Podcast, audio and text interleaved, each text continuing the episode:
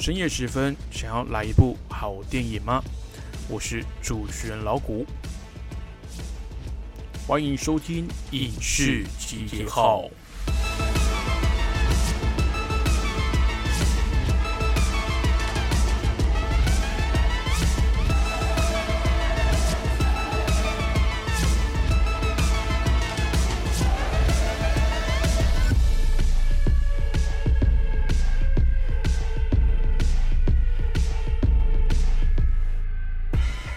Hello，各位听众朋友，晚上好，欢迎继续收听《光华之声》。您现在听到的节目呢是《影视集结号》，我是主持人老谷。哦，那上礼拜呢，呃，老谷终于进电影院了啊！这这这这三个月来 第二次吧，我印象应该是第二次。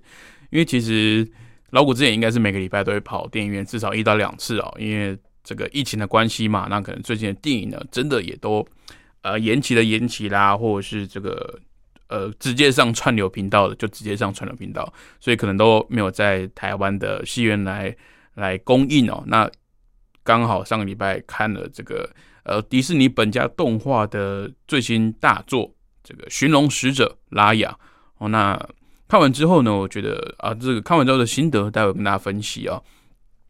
那待会我们节目呢，一样刚开始会跟大家分享一下这个礼拜的呃影视的大小事。再来就是聊聊刚刚看过的电影《这个寻龙使者》的呃一些个人的想法。那最后呢，因为有一封听友的来信哦，他有提到说，呃，问我，虽然说我觉得那个信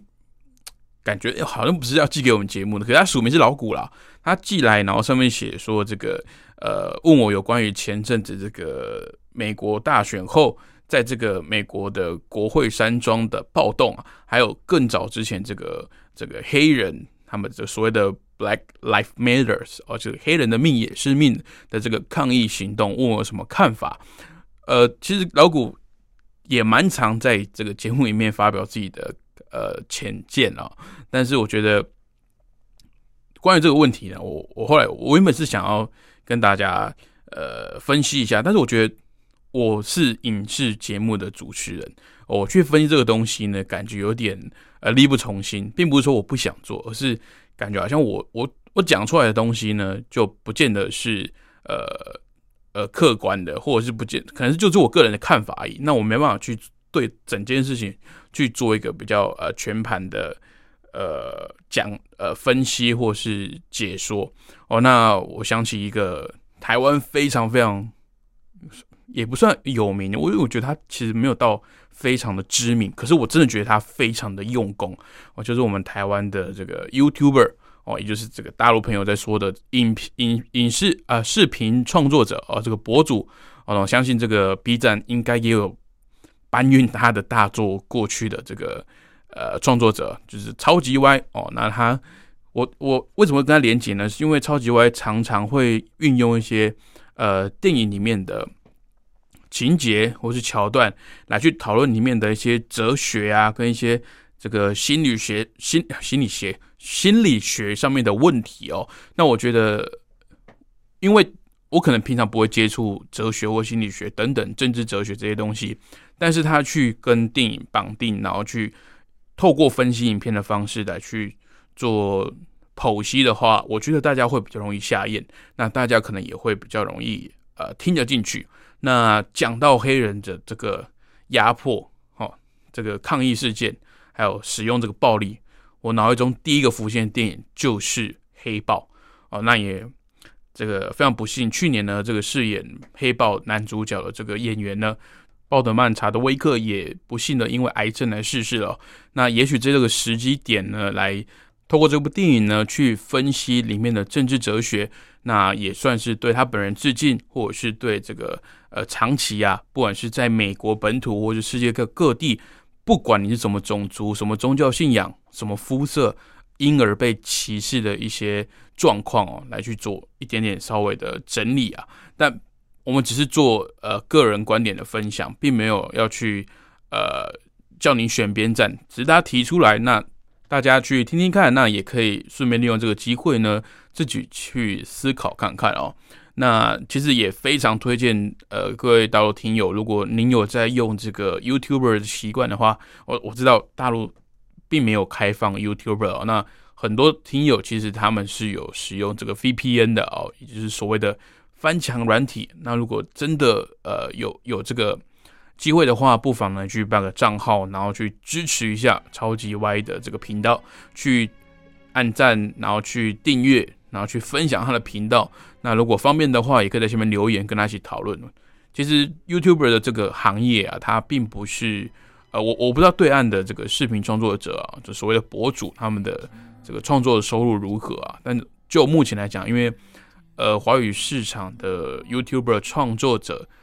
确实收入呃收收入并没有那么滋润哦，因为很多因素啦，因为可能 YouTuber 目前。这个市场饱和了，而且，呃，很多题材啊，并不是那么容易去啊，那么吸睛的哦。那像呃，超级外所做这些很硬的，在讲、在分析这些哲学的东西啊，其实内容的质感啊，还有它的里面的一些品质啊，还有他谈论的东西，都是有。有根有据，都是非常扎实、非常厚实的。那制作的长度呢，也都是在十五分钟到二十分钟不等，甚至他开直播有时候直接讲，也都是一两个小时以上。但是这个观看率啊，一直都不是呃非常好看，比起其他一些可能开箱啊，或者是好朋友恶整之间的那种恶作剧的比较洗脑一点的影片，反而这个触及率跟这个点阅数啊，都比这些影片还来得高。所以讲那么多。还是要呼吁大家，如果真的有方便的话，如果您有在使用这个翻墙程式的话，呃，不妨到 YouTube 它正规的这个频道啊，去支持这个啊超级外的频道。那也可能的话，去订阅、按赞、分享。那可以的话，也在下面可以留言给他知道，跟他讨论这个呃所谓的政治哲学，不要有带有立场，大家就是讨论。OK，好，那我们首先呢，先听一首歌。那我们待会回来呢，来分享这个礼拜。影视圈的大小新闻喽。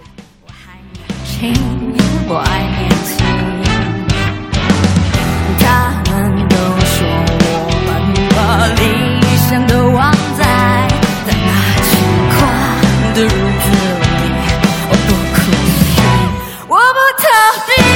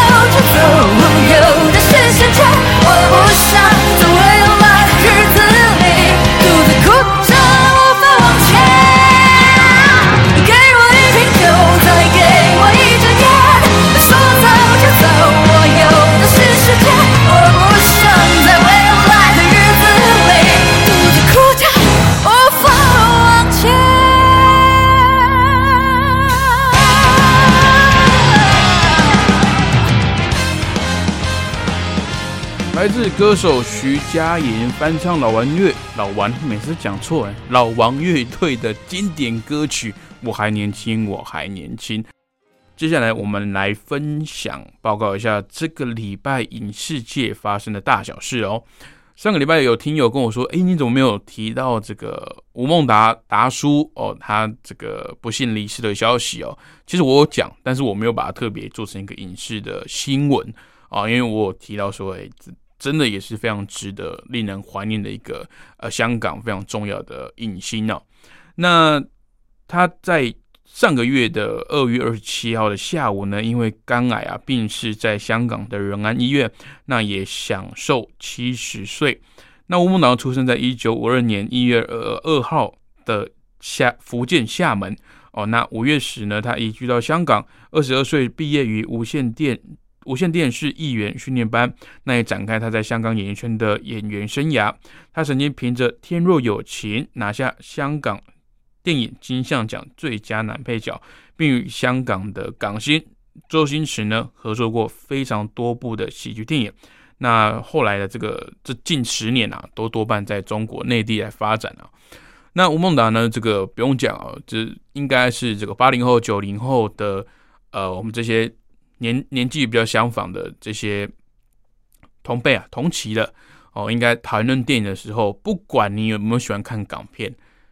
两岸三地一定都有听过吴孟达这个名字哦。那提到吴孟达呢，就会提到周星驰；提到周星驰呢，一样就会想到吴孟达。说他是最佳绿叶吗？可是他的演技啊，真的也是非常的呃吓人哦。就是我所谓的吓人，并不是说呃扮鬼吓人哦，是指他的这个演技呢，其实是非常细腻的。那其实让我印象比较深刻的是这个呃少林足球哦，它里面扮演的一个因为呃踢假球嘛，然后。呃，在全盛时代的时候踢假球，然后被这个呃黑黑道啊找人把他腿打断的这个奶油小生哦，也算是一个当年当当红炸子鸡的这个球星啊。那之后呢，他呃就变瘸子了嘛，那也当了一个算是没什么志气的一个呃教练啊，到处去。呃，乞讨啊，到处去找工作啊，说拜托我，其实以前是啊，这个黄金右脚，给我份工作吧。那也是到处打打杂、打零工这样子，然后就遇到这个呃，周星驰所饰演的这个主角，然后才又唤醒了当时他对这个足球热爱。那其实中国对这个足球一向是又爱又恨哦，这个是题外话。不过。稍微讲一下，就是其实中国对足球的关注真的是蛮多的。那可能因为之前这个国家代表队呢，始终哦踢不进这个这个世界足球赛的这个呃前几名啊，那所以大家都觉得说，这个虽然是很喜欢看足球没有错，但是感觉好像国家代表队不能做什么事情。那我觉得这个不用因为自己的国家代表队进不了所谓的国际赛事的。呃，一些前前段班呐，就对自己的呃热爱的这个运动赛事来灰心哦，因为其实你喜欢一个比赛，你就是喜欢那个比赛氛围，而不是当然你自己代表自己国家的足球员或者是任何运动员可以拿到金牌啊，拿到一些名次，当然会自己是与有荣焉啊，但是不会不要因要不要因为 不要因为这样子哦就去。呃，唾弃或者是去嫌弃这个这项运动的运动员啊，还是一些呃一些国家呃的一个培养政策哦。当然可以检讨，但是不要用一种仇恨性的字眼去去去辱骂等等哦。那其实我觉得运动员呢，他们自己本身也是非常辛苦哦，就是不管是呃训练上啊，还是这个压力上哦，其实比起其他行业也不见得有比较轻松啦。哦，那讲回来呢，这个吴孟达饰演的这个足球教练啊，也当年也也风光一时的这个呃足球明星呢，但是他把他后半辈子啊，这个也也还没有抑郁不得终嘛，就是就是没有没有没有办法去宣泄他里面那股恨、那股不甘，那把那种不不甘愿的那种心情啊，这种。虽然知道自己理亏，但是碍于身份、碍于自己的地位，碍于自己身上没有钱，碍于我要一份工作，所以他对里面的一些呃既得利益者啊，也是趋炎附势，也是唯唯诺诺啊，也是低下头，甘愿去舔人家的鞋子哦。这这不是一个形容，这是真的在啊这个电影里面有出现过的桥段。那他把那种情绪真的是演的丝丝入扣。那我那时候年纪很小，那时候在国小吧。我看这部电影，我也是觉得，哇塞，这个演技真的是会让人家替他觉得不舍啊。然后那种半疯半傻之间啊，那真的是吴孟达必须要有一些自己人生经历，才能够把这个角色演的这么这么的生动哦。然后其实很多人不知道，他其实跟我刚刚提到说，他是在这个。呃，无线电视议员训练班里面出身的嘛，那其实跟他同期的这个同学呢，就是大名鼎鼎的周润发，我们的发哥哦，对，没错，就是那个周润发。那两个人的这个戏路跟这个演艺的生涯可以说是完全截然不同啊。那其实不要看吴孟达这样子，他年轻的时候长得也是蛮有个性的。那你说周润发绝对是很帅吗？我觉得也还好。硬要比，我觉得比不出个所以然，因为他们不是像，呃，你说跟刘德华比，那当然就是比较明显。可是你说周润发，他的帅并不是帅在他的长相，而是帅在他的角色魅力。你看赌神，赌神多帅啊！但我觉得并不是他长得很帅，而是他整个角色的那个形塑的魅力非常的啊吸引人。所以你说要把吴孟达跟这个周润发来做比较，我觉得是有难度的哦。那他们。各自在各自的这个呃演艺圈的发展路上呢，也留下了都非常多脍炙人口的作品。那要这个悼念吴孟达，我们达叔最好的方式呢，其实就是把他所有的作品呢，再来回温啊，来来回味啊，来重温一下，回温啊，再重新回去好好品味一下。那如果是台湾的听众朋友，我觉得不妨可以打开这个呃串流平台。在这个 Netflix 上面呢，有非常多部周星驰与吴孟达合作的这个港片啊，来来重新的上架了。那包含这个《唐伯点秋香》啊，《少林足球》《逃学威龙》这个《百变金刚》等等等等，很多非常多有趣又好玩的作品呢，也都在上面。那建议大家，因为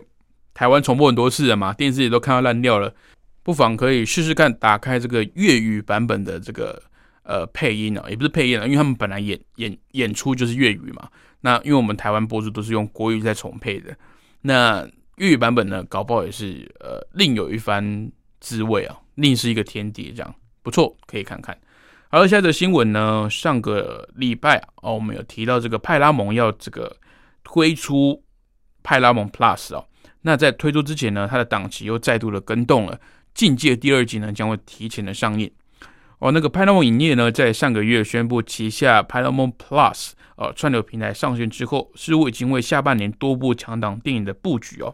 不过上个礼拜，环球影业宣布，原本表定在五月二十八号上映的《玩命关头》将会延到六月二十五。那后面呢，会与这个 Sony 他们的《梦都》续集来撞起哦。那原地七月三号上映的《小小兵》呢，则是直接延后到明年的七月一号上映哦。那《境界》第二呢，直接敲定提前到今年的五月二十八号，并且与串流还有院线同步的来发行哦。那这个串流战争啊，这个上礼拜跟之前啊，到去年其实我们都有稍微聊过。呃，没有听过的听众朋友呢，可以上我们的网站去听这个水呃经典回放啊，可以去呃听一下老谷怎么分析这个串流平台的呃这个各家。呃，百家争鸣的这个状态啊，这个也不能说三国鼎立，已经超过三国，应该是百家争鸣啊。讲百家争鸣应该不为过了。那其实我觉得对中人平台一个结论哦，你的原创内容绝对是关键。为什么？因为很多这种电影的呃经典电影的这个播映权啊，都已经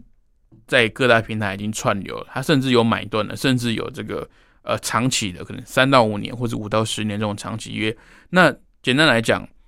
我在每个平台都可以看到同一个作品。那为什么我我要选特定的平台？第一个，它有没有原创内容可以让我看到我在其他平台看不到东西，这是最关键的。第二个，它的操作界面呢，还有一些呃后面的服务等等哦，包含你的一些家庭方案，你的收费都是呃这个听众的考量啊，应该说观众的考量哦。所以如果你的原创内容不多的状况下，我觉得未来在串流平台上面的竞争是有所吃亏的哦。包含这个爱奇艺，我但我觉得爱奇艺目前现在的强项是它有非常多的这个综艺节目在里面的同步的更新哦，每个礼拜都会上映呃上架新的集数。那但是在其他方面，它的原创内容可能稍微的弱一点。那我相信以中国市场来讲啊。要资助几部这个原创的大作，应该是不难的啊。那包含这个之前这个《流浪地球》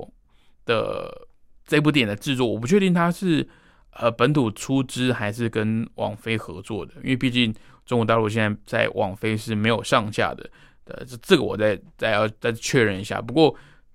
呃，中国大陆也好，这个香港这个本身的影视的市场也好，他们绝对是有能力做出一些。呃，可以媲美目前看亚洲市场最好应该是韩国嘛，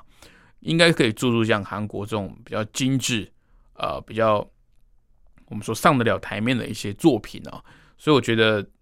未来呢，这个原创内容呢，还是要这个中国市场要去去考量一下，并不是说你们一定要去去开放跟网飞的合作，让它进到这个中国的市场。你们可以自己尝试做啊。那爱奇艺的收入，我相信要资助几部电影来做原创内容，绝对是没有问题的。哦，那未来当然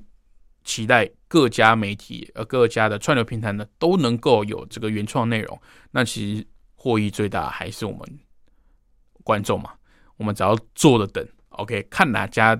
串流平台做得好，我们就订阅谁家的。OK，结论就是这样子。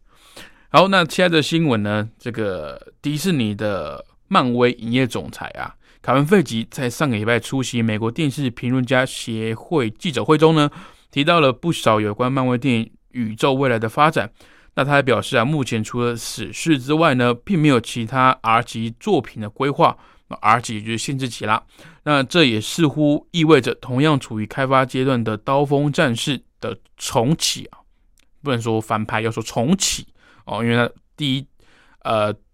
回到这个漫威影业下的版权电影翻拍版权，那目前呢还是以辅导级的规格制作。但考文费吉也提到，如果是因为分级的原因而阻碍或是限制发展，未来啊还是会有调整的空间啊。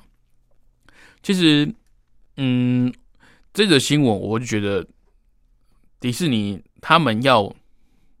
下定决心去做好，呃，决定说他们到底要做什么。他们到底要做到什么程度？那你如果因为你是合家品牌，你是这个希望小朋友也可以在家长陪同下一起来看一些可能比较成人向或比较不适合小朋友观看的内容的同时呢，呃，你真的要做好抉择哦，因为我们都知道这个死侍啊，曾经成为这个史上最卖座的限制级电影啊。在这个最后大丈夫之后，那呃，在对，在最后大丈夫之后，然后后来呢，被这个小丑给打败了。那一直在呃发现的一个点，就是我们在分析这些票房数据的时候，会发现，其实为什么 R 级电影有慢慢有它的它的消费市场在，是因为呃小朋友毕竟是他们自己是没有消费水平的。哦，相较来讲啊，平均来讲啊，可能有些富二代或者是这个家里还有给蛮优渥的这个零用钱的小朋友，归呃这个不不在此此范畴哦。有消费能力的前提下，会去电影院看电影的可能都是成人了。所以这个限制级条款你到底是要绑定谁？那你如果说限制级在所谓的你的串流平台同步上架的话，会影响到你的收视群的话，这个其实也很好解决啊，在你的串流平台上面呢，去增加一些所谓的呃家长管控的密码，或者是这个后台啊，就直接把你这个小朋友的共享账号的某一些电影，把它直接给禁止掉，它就不能点选的。那我想是限制级电影，并不是代表说它就是完全不能看的哦。很多人讲这个，就啊，你这样子影响小朋友的呃一些。思想什么的确实，但是我我必须要讲，更重要的是你要你身为家长，你有小朋友，你可能会去接触到这些，他可能不太适合在他这这个年纪看的东西，那你是不是要适时的站出来提供教育，或者是给予他辅导，给予他方向，去教导他说，诶，其实这个影片里面他可能是娱乐效果，或者是他这样做是不对的，而它是虚构的东西，你不能因为这个东西呢，在现实的生活中去模仿，或是去去仿效，或者是去呃学习，然后导致你的现实生活中的周遭的人事物呢，因为这样子而受到伤害，或者是导致你自己呢，因为这样子而有一些行者的困扰哦。所以我觉得做家长的最重要的，呃，不是去完全的禁止你的小朋友可能会接触到什么东西，而是你要去试着去教育他说，当他接触到这些接触到这些东西的时候，他要怎么去应应，怎么样的去呃去应对、去思考。那如果有这样的方向的话，他可能还比较不容易去呃讲最直白的，比较不会学坏嘛，比较不容易因为这些东西而受到影响嘛。哦，因为我们都知道这个网络时代啊，其实你说要完全的禁止青少年去接触某些东西，真的是有它的难度在啊。而且你光说不练，你都一直说啊这个东西就不能看，然后说妈妈爸爸这个东西为什么不适合我看？讲那么多了，不要看就对了。那这不是一个健康的方式啊，这不是一个呃正确的教育小朋友的方式啊。虽然我自己没有生小孩，可是我觉得呃我自己的经历来讲，就是我可能接触到这些东西，呃，我的父亲会觉得说这个不是你这个年纪该看的，但是我会告诉你为什么不能看。然后他也会摆明的跟我讲，你成年之后要有你自己的判断力，好，那要有你自己的的这个道德的底线，还有你自己的主观的意识在，不能被这些东西影响。那你成年之后，在法规允许下，你爱怎么看怎么看嘛。它法规是有意义在的，但是这个意义呢，是来自于呃，应该说这个意义也要有家庭教育当做基础，哦，所以。你说分级嘛？当然它是一回事，它也有它的存在的道理在。但是我觉得家长的这个长辈的教育啊，跟陪伴，其实才是最重要的。OK，那以上是这个这礼拜的新闻哦。其实还有其他几则，但是呃比较没有那么值得讨论哦。相信有在听呃影视集结号的听众都知道，老虎在报告这个影视新闻的时候都是。非常主观的在挑哦，我觉得值得讲的我才会讲哦，或者是请听友来信，像这个吴孟达达叔哦过世的消息呢，我们也是听友来信呢，说哎你怎么没讲到？其实有了，上个礼拜我有讲了，但是呃这个描述的篇幅啊比较没有这么这么着着重在叙述这一段。那没关系，如果有听众朋友想知道我的看法，或者是。哎，什么新闻想要讨论一下，其实都可以哦。那主要是欢迎各位听友来信啊，因为我们这些节目呢，毕竟这个这个时段播，应该没有人会觉得我们是这个现场的吧？我不知道各位在大陆听是什么时段啊，但是在我们这边听是要凌晨四点啊，台湾时间凌晨四点，晚上十点。我们这些节目其实都是在这个播出前预录的，所以。也没办法去接各位听众朋友的口音了，那也只能用这个来信的方式呢，来跟各位听众朋友来做互动了。好的，接下来呢，我要先聊一下这个上个礼拜我终于要走进电影院来欣赏这个迪士尼的本家动画《拉雅寻龙使者》哦。为什么会讲本家动画？其实很多人分不太清楚，是迪士尼底下有这个自己的动画公司。呃，动画工作室啊，还有另外一家呢，是这个呃皮克斯。那有有关这两家电动画工作室的这个这个起源啊，跟他们怎么整并的，这个我们之后可以再聊。那其实这之中有跟我们的 Apple 前执行长贾伯斯有非常大的关系哦。那我们之后有机会再聊。但是很多人分不清楚是皮克斯跟他们自己，因为其实都挂迪士尼嘛。但是其实你片。前面的片头如果没有这个皮克斯的话，那其实就是迪士尼本家动画了。那其实像《冰雪奇缘》第一集跟第二集呢，其实也是啊迪士尼本家的动画。那他们之前比较不会去做这个呃三 D 的，他们之前是走二 D 的。然后他们后来觉得，哎，这是个趋势嘛。而且其实你只要故事说好，那你画面是二 D 的，是三 D 的，其实好像也没关系。而且其实，在现今啊，这个大家的这个口味都被养大的同时啊，你不做这个三 D 的动画，好像会有点吃力。你你像现在二 D 的电影啊，会在戏院里面来上映的，大部分我说大部分，我没有说绝对，大部分都是三 D 的。OK，所以如果有二 D 的，应该都是重映或者重置，或者是它的主角。我说主角就是看主角群是是二 D 的。那这个为什么主角群是二 D？其实之前也聊过，就是这个恐怖谷效应嘛。你你的人物要尽可能的贴近。人的长相，而不能去呃卡在中间，不然会让人家觉得很恐怖。那与其这样，你干脆把你的角色二 D 人物的角色呢，把它弄得简单一点，把它弄得可爱一点。哦，那其他的背景呢，有可能是纯手绘，或者是完全三 D 去建模的。OK，这个是技术面的问题哦。那我觉得结论，《寻龙使者》拉雅好不好看？好看，但是我觉得。它在所谓的迪士尼的动画史上也好，或者是在这个呃整个动画来比较来讲，它不会是一部让你印象深刻的电影。怎么说呢？因为它非常好预测哦。你主角呢，他会讲，而且我觉得他他故事的起源啊，有点有点懒散，就是用那种最最标准的手法讲故事的。很久很久以前哦，然后反正有有一个什么。有一个什么事情，然后发生了什么事情，然后又有谁去干嘛？他用这种很非常偷说偷懒吗？用一种比较开门见山的方式去叙述整个剧剧情的架构，还有整个世界观。那这样的好处呢，就是呃，你如果带小朋友去看，他会非常容易知道他的呃因果关系哦，谁是谁，然后他们要干嘛，他们现在是要去做什么事情。然后最后可以顺利达到那个结果，这个是非常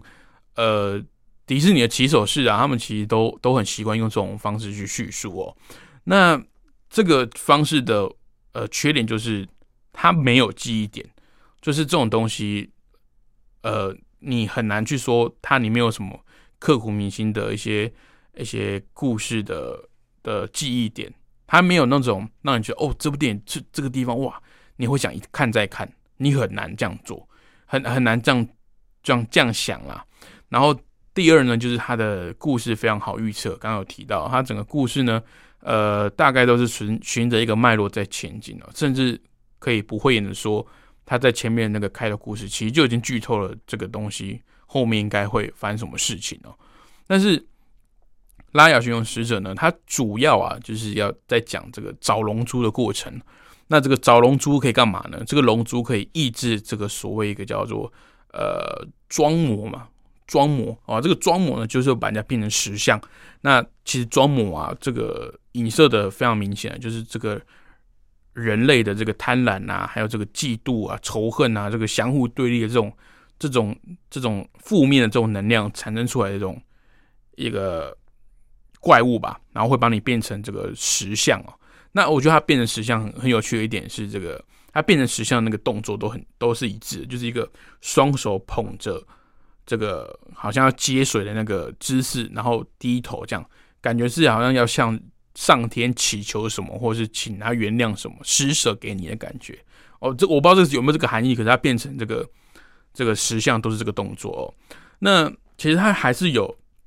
一些成人才听得懂的东西，但是很少。比起皮克斯来讲少太多了。那我觉得，当然迪士尼的这个 T A 啊，所谓的这个目标观众非常的明显，就是小朋友嘛。那你说之前的《冰雪奇缘》啊，《动物方程式》也好，它虽然是给小朋友看的，但是它还是有做到一些呃成人像的东西。我成我指的成人像，并不是说情色的，而是指这个大人才懂的、才看得出来的东西。那也会导致说，这个小朋友看得开心，那。大人看到，我觉得，哎呦，这个动画真的不错，它是有要讲一点东西的。甚至你的小朋友长大之后再自己重看这部作品，他会有另外一番的想法，一番的一些体悟。那我觉得这个是呃动画电影一个蛮重要的意涵了。我觉得除了娱乐之外啊，因为毕竟它是给小朋友看的，如果在这个娱乐之外呢，还可以寓教于乐。那我觉得这个是电影的终极目标，这个是最高招的。好，把这些东西呢，透过这个小朋友的呃这些欢愉的记忆呢，刻在他的脑海里，写在他的血肉里面。好，那他长大之后才会发现，哦，原来这部电影它不只是表面上看到的这些嬉笑打闹而已，它还有背后一些更深的教育意义。那当然，这个拉雅寻龙使者不能说他没有哦，他他其实就是要大家好好相处嘛，不要吵架嘛，不要不要这个针锋相对啊。我觉得，但是他使用的方式啊，还是比较呃平铺直述一点啊，还是比较直线式的这个这个剧情，我觉得蛮可惜的，哦，蛮可惜的。那其实当做一部这个放轻松的电影来讲，它真的。非常的完美的达到任务了，我没有什么其他好挑剔的，就是除了刚刚讲那些啊，这这刚刚其实算挑剔蛮多的感觉啊。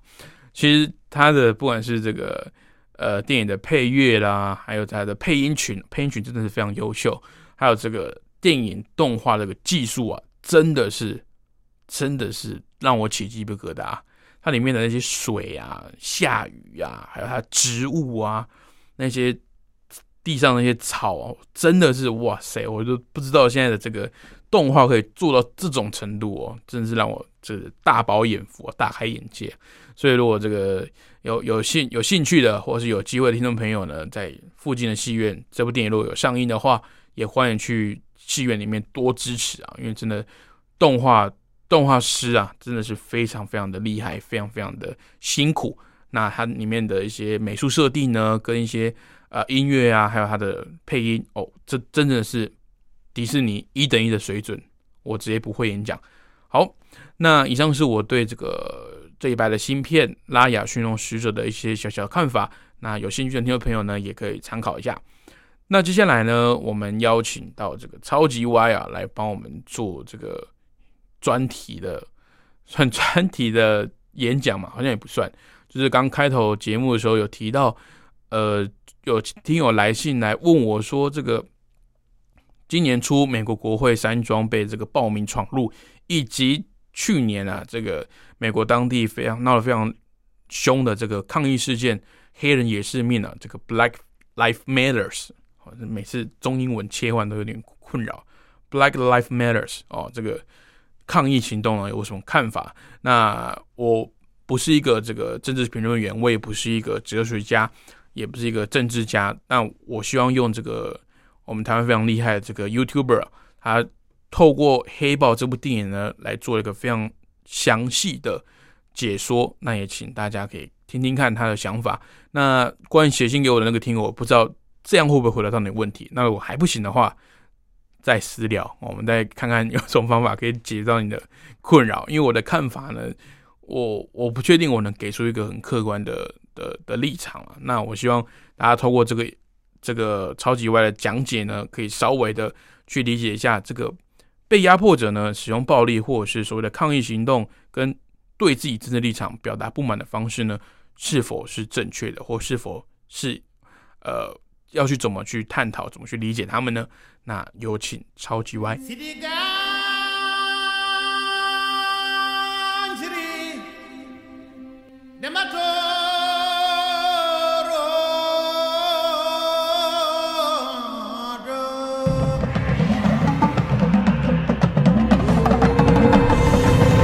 今天超级玩要进入到黑豹的电影解析，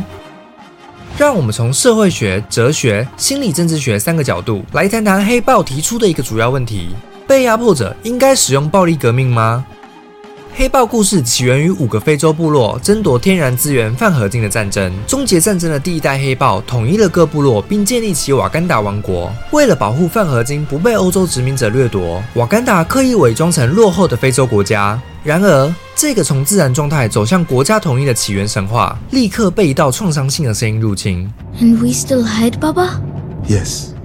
Why? 镜头接着转向了这个创伤的起源地——美国。接下来，整部电影就是在回答 Killmonger 一开始的提问：为什么瓦干达人必须隐藏自己？要回答这个问题，就必须先解释瓦干达到底象征着什么。在电影里，我们看到了一项明显对立的设定：流着同一条血脉的黑人兄弟 T'Challa 与 Killmonger，一个是瓦干达黑人王国的国王，生活在一个非洲传统信仰与现代科学技术共存的乌托邦，对自己所处的社会展现完全的忠诚与热爱；另一个却是美美国白人王国的孤儿，生活在失去传统文化还必须跟白人反派同伙的底层世界，对自己所处的社会展现完全的不忠与厌恶。两人的对立关系，就像美国黑人心里两股力量的冲突：一边是黑人身份得到认同、完整的自我意识，一边是黑人身份受到压迫、分裂的自我意识。在这里，我们看到的不正是社会学家 Du Bois 所说的双重意识吗？社会学家 Du Bois 指出，美国社会使黑人无法实现完整的自我意识，因为他们总是必须在美国人和黑人这两种身份之间交战。受美国高等教育的黑人讲着自己族人听不懂的语言，讲着自己族人所需知识的黑人，又会让白人瞧不起。结果，黑人总是必须透过白人的目光看待自己，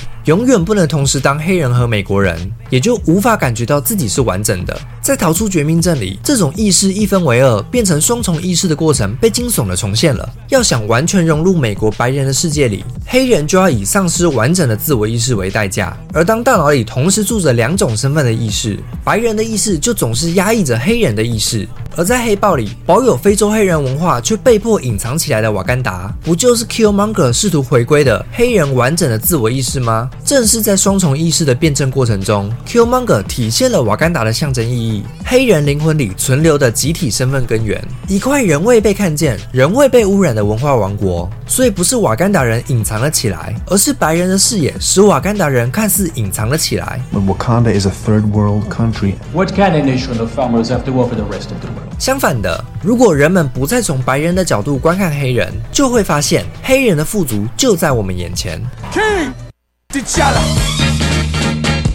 在哪里在哪里.等等，如果瓦干达代表的是丰富的黑人文化根源，那么又该如何看待瓦干达人之间的内部矛盾？ It's about 2 billion people all over the world that looks like us, but their lives are a lot harder. Wakanda has the tools to liberate them all. And what tools are those? Vibranium, your weapons. Our weapons will not be used to wage war on the world. 在这里，我们看到了黑豹故事的问题核心。当有天黑人像瓦干达人一样获得强大资源时，应该如何面对当今世界各地的种族问题？最保守的一方是本国利益优先的孤立主义者 T'Challa，渐进改革的一方是主动支援弱势的人道主义者 Nakia，最激进的一方则是武力反抗压迫的暴力革命者 Killmonger 与 Wakabi。让我们来分别检验三方的论证。It is not our way to be judge, jury, and executioner for people who are not our own. Not wrong. But didn't life start right here on this continent? So ain't all people your people? I am not king of all people. I am king of Wakanda. 在 T'Challa 的回应里，六百万瓦干达人的性命被放在全球二十一受压迫黑人的性命之上。问题是，如果瓦干达象征着美国黑人的文化底蕴，那么 T'Challa 这种不顾多数黑人同胞的思想又是如何可能的？哲学家 Cornel West 就指出，美国从一九六零年代民权运动以后，就不再有像金恩或 Malcolm X 一样的黑人领导者出现，因为黑人的价价值观已经逐渐被不断扩大的美国商业文化侵蚀，逐渐丧失过往黑人社群互助互爱的集体意识，变得只鼓励个人成就。所以，一九六零年代以前的黑人父母会希望小孩去读 Howard、Morehouse、Fisk 这些能够为黑人社群奉献一己之力的黑人大学。一九六零年代以后的黑人父母却只希望小孩去读哈佛、耶鲁、普林斯顿这些能够为自己找到一份好工作的大学，忽视集体只重私利，导致黑人社群内部的贫富差距越来越大。而处于富裕阶级的黑人精英不理解底层黑人的困苦，也就没办法产生代表底层阶级的观念与想法。所以是社会中的阶级存在决定了一个人的意识。这正是为什么在 Killmonger 号召的黑人反击行动中，最先响应的都是资本主义最发达、贫富差距最大的城市。Some resistance to our mission, but the war dogs in London, New York, and Hong Kong are standing by. 这也反映了为什么含着饭盒金汤匙出生的 T'Challa 看不见底层黑人的愤怒，只试图保卫与自己同属于富裕阶级的瓦干达人。正是在这场阶级冲突中，T'Challa 体现了瓦干达的第二重象征。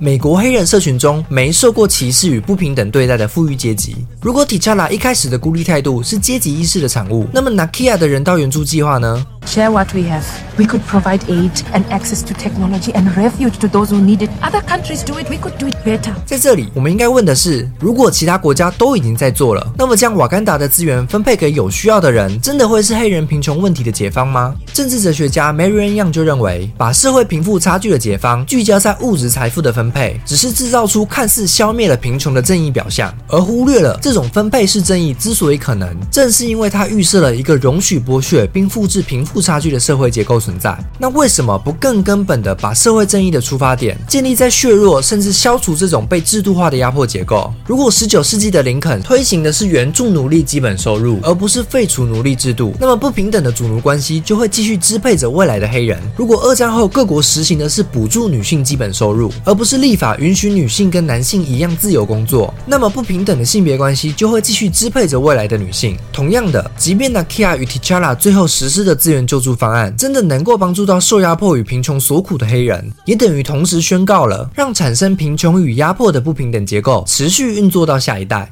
等等，我们不是已经在黑豹与雷神索尔的对比中见证到这种不平等的结构暴力如何复制到下一代了吗？同样是王室血脉，身为白人兄弟的索尔与洛基，从来不必为了白人同胞的问题而兄弟戏强。相反的，他们共同对抗外部的反派角色。但是，身为黑人兄弟的 T'Challa 与 Killmonger 却要为了解放黑人同胞的共同目标而手足相残。Killmonger 与父亲 N'Jobu 两人都代表受压迫黑人策划暴力革命，结果却都被自己的哥哥 T'Challa 与 T'Chaka 亲手阻止杀害，而否定了父亲意外杀害弟弟以防暴力革命发生的 T'Challa，最后也因为同样的理由杀害了自己的弟弟。两人都不自觉地在社会结构中填补了父亲的位置，继承了与父亲同样的阶级意识，采取了与父亲同样的手段对抗结构性的种族主义。We're gonna send vibranium weapons out to our war dogs. They'll arm oppressed people all over the world so they can finally rise up and kill those in power and their children and anyone else who takes their side. The world's gonna start over, and this time we're on top. 在这段革命宣言里，我们看到了与贝克街的亡灵同样的灭除后代的问题。受日本教育压迫与科技资本家养父剥削的天才少年红树，发明了能用电磁波集体谋杀政商界后代的虚拟游戏，试图借此打破日本世袭的社会结构，让日本重来一次。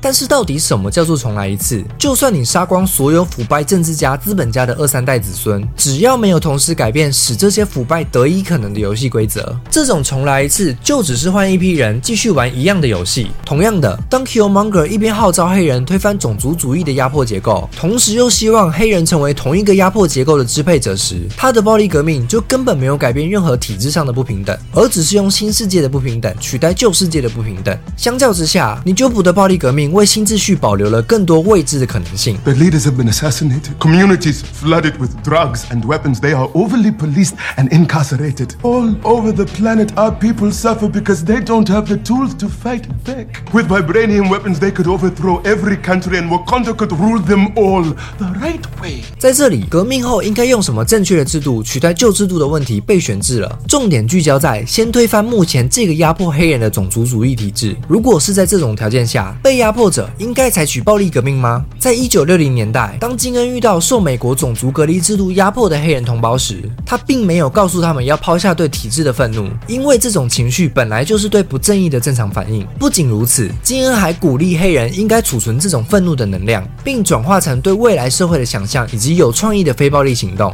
哲学家 Nussbaum 就认为，真正正义的革命行动不是奠基于愤怒与报复的暴力革命，而是像金恩一样，在策略上将群众的愤怒升华为对未来有利的非暴力行动。因为只有先赢得敌对团体与当权者的信任，才有可能使双方进入谈判，使对方做你想要他做的事。等等，但如果你遇到的是一个完全不打算向你让步的掌权者呢？秉持非暴力信念的甘地花了四十多年的时间，以各种不合作运动抵制剥削印度人的法律，与英国政府多次谈判，都无法让英国放弃在印度的教化责任与殖民利益，反而是每次甘地号召的群众运动，最后演变成大规模暴力攻击的威胁，才使英国政府在全国暴乱的忧虑下妥协让步。是群众的暴力使印度解除了殖民状态，而不是甘地的非暴力。同样的，试图改变南非种族隔离制度的曼德拉，在一九五零年代用尽各种非暴力抗争手法，都无法让南非政府开启谈判，而只换来武力镇压。反而是曼德拉成立武装革命组织民族之矛，展开二十多年的破坏行动与游击战，最终才迫使南非白人政权废除种族隔离制度，走向民主转型。经历过法国殖民的心理分析家法农就认为，暴力不只是人类历史上对付不正义体制的正当手段，更是受压迫者得以自我实现的心理补偿。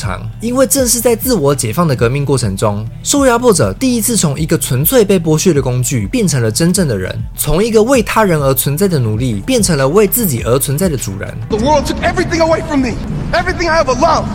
But I'm gonna make sure we're even. 正是在推翻支配体制的合作行动中，非洲黑人的心理认同不再是源自于殖民者，不再是自称法属非洲人、英属非洲人，而是能够与受压迫的同胞一同创造新的集体认同。暴力成为了受压迫者的心理治疗。这正是为什么被法国殖民的阿尔及利亚人总是梦见有关运动与暴力的梦，因为在梦里，被压迫者每一晚都不停地解放自己。相反的，美国黑人正是因为不曾为自由而战，只由白人主动施舍废奴，而留下了心理的后遗症。发现自己是被允许采取主人态度的奴隶，这是不是代表终究只有更大的暴力才能够对抗不正义的结构性暴力？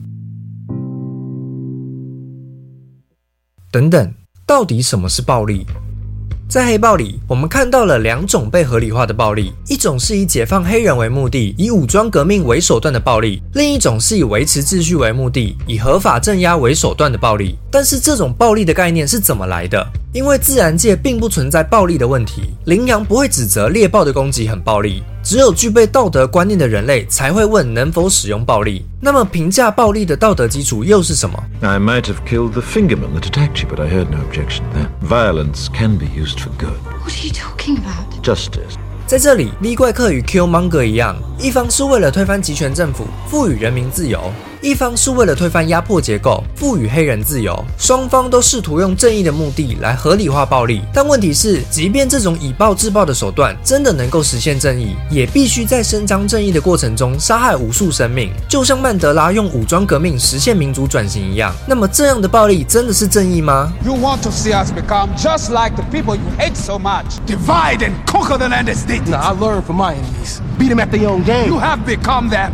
You will destroy the world, Wakanda included. 在 T'Challa 对 Killmonger 的武力镇压中，暴力被合理化成了保护瓦干达的正当手段。因为国家使用武力保卫人民本来就是合法的暴力，所以重点不是暴力行为本身，而是暴力行为合不合法。但是如果合法的暴力恰好就是不正义的呢？白人警察可以合法的枪杀无辜的黑人，政府可以合法的暴力拆除人民的房子，当权者更可以合法的对不服从的公民实行血腥镇压。结果法律不但没有彰显正义，反而还展现了不正义的暴力。法律所允许的暴力，竟然不是为了保护自己的人民，而只是为了保护法律体制的延续。这不就是体现在国家征兵制度中的根本矛盾吗？法律一面宣称要保卫公民的生命，一面却要求自己的公民赴死。结果军队的合法暴力只是延续了法律的生命，而不是公民的生命。相反的，只要暴力行为有可能对法律体制构成威胁，即便是为了正义的目的，都会被视为非法的暴力。等等，但是法律秩序又是如何产生的？法律之所以有正当性，是因为源自于宪法；宪法之所以有正当性，是因为源自于人民。而使最早的人民立宪建国的，不正是暴力推翻旧制度的法国大革命、美国革命与辛亥革命吗？法律自身就是源自于非法的暴力，却掩盖了自己的暴力起源，还反过来禁止试图创造新秩序的暴力。We had to maintain the lie. 所以，如果用法律当做判别暴力的标准，那么所有暴力革命的国父都犯了叛国罪，新的政治秩序就根本不可能产生。这样一来，我们就陷入了一种封闭的暴力循环。为了推翻不正义的旧秩序与社会结构，人民用暴力革命创造了新的法律秩序。但要维持新的法律秩序，就必须允许保护法律的暴力，禁止推翻法律的暴力。而当非暴力的合法改革不再能够对抗新制度的不正义时，人民又会再次暴力革命，创造新的法律秩序。哲学家班亚明就认为，无论是创造新法还是保护旧法的暴力，都仍然是把暴力当成为法律秩序服务的功利手段，而试图用目的来证成暴力的正当性，结果反倒使人类历史变成了让法律凌驾于生命的暴力循环。世界只剩下罪与罚，没有救赎与希望。那么有没有可能存在一种神圣的暴力，能够超越这种以暴制暴的循环，能够不再服务于任何目的与手段，而是在悬置法律的状态下，纯粹生命的显现？Just bury me in the ocean with my ancestors that jumped from ships, because they knew death was better than bondage. 在这里，Killmonger 不正体现了最根本的神圣暴力了吗？用暴力显现自己的生命，受困于一个不正义的世界，正是对这个否定生命的不正义世界的否定。神圣暴力肯定了生命，成为了生命遇到不正义时彰显自我的力量。当这种力量与过去受压迫的生命联系在一起时，就挽救了过去等待被救赎的历史，成为了反映世界的荒谬与体制的不正义的象征。当神圣暴力出现时，看起来什么事情都没有发生。但是某些事情已经发生了，因为神圣暴力既不创造法律，也不维护法律，而是使人们见证不正义体制的压迫下生命救赎的可能性，进而为人们开启了一个不再受制于法的集体行动空间，使人民能够在行动中展现出新的玩法，带人民走出以暴制暴的循环，仿佛有某种外力介入了人类的历史，对这个凌驾于生命的不正义体制按下暂停，要求它停下来，听见人民的声音。因为人民的声音就是上帝的声音。好的，以上就是超级 Y 针对这个电影《黑豹》里面的政治哲学所做的分析。那它的标题呢是“被压迫者是否应该使用暴力革命”。哦，那当然这个牵扯到非常多的这个呃因素在里面，还有立场的不同等等啊。那每次听这个超级 Y 的分析啊，他都说他是这个呃他个人的一点浅见哦。一些深入浅出的一点分析，不过每次听到他提出那些呃，不管是哲学家啦，还是一些政治家他们的一些论调跟呃立场的分析啊，都觉得哇，真的是 真的不愧是学哲学，不愧是这个有在认真耕耘这一块的。然后每次讲出来的这些，不管你说是话术也好啦，这个哎这个抖书皮抖书本也好，就真的他们的这些呃用。比较知识分子的这种分析手法，会让人家更容易信服哦。那也比较能够让人家去更深刻去去思考这些政治性的问题呃，因为呃，常常在这个不只是中国大陆了，应该说中国大陆可能比较没那么明显。其实，在台湾这边呢，很多这个政治的议题啊，都会被绑上各种政治色彩，好像不是。好像政党政治已经是为了呃彼此的这个剑拔弩张，彼此的仇恨，只为了攻击彼此而攻击哦，只为了反对彼此而反对哦。那我觉得不管是这个呃两岸的关系呢，或是这个台湾自己内政的这个政治问题啊，这种彼此对立跟彼此仇恨的方式呢，绝对不是一个这个健康的的的方式啊。这种模式呢，不应该是被当成理所当然的哦。我们应该是试着去放下对彼此的歧见跟这个仇恨哦。不管是在这个历史上的啊，嗯，种族上的，台湾人也会吵啊，台湾人也会吵这个本省呃外省啊，哪怕你都是呃本省的，他们会吵说啊，你是台北的啊，你是南部人啊，什么？其实这个非常非常非常。老谷非常切切身体验就是这样子，因为老谷自己本身是南部人，那其实，在北部工作呢，常常就听到一些看似玩笑，但其实听起来是蛮不舒服的一些言论哦。所以我不，我觉得不管是这个呃历史也好啦，种族也好，你居住的地方也好，你讲的话，你所信的宗教都不应该成为是一个呃压迫别人或是造成对方这个不舒服的这个呃切入点哦。好的，那今天的影视集结号也差不多到这边，要跟各位听众朋友说再会了。记得台湾时间每个礼拜天的凌晨四点跟晚上的十点，影视集结号在空中与各位相聚，一起讨论电影时事，来聊聊电影哦。那当然，有什么想要讨论的电影，或者想要听老谷介绍哪一部电影，也欢迎来信到光华之声，只要署名影视集结号或者是主持人老谷，我就可以收到了。那我也会尽量的在。啊，节目上来回应大家的来信哦。下礼拜同一时间空中再会了，Adios。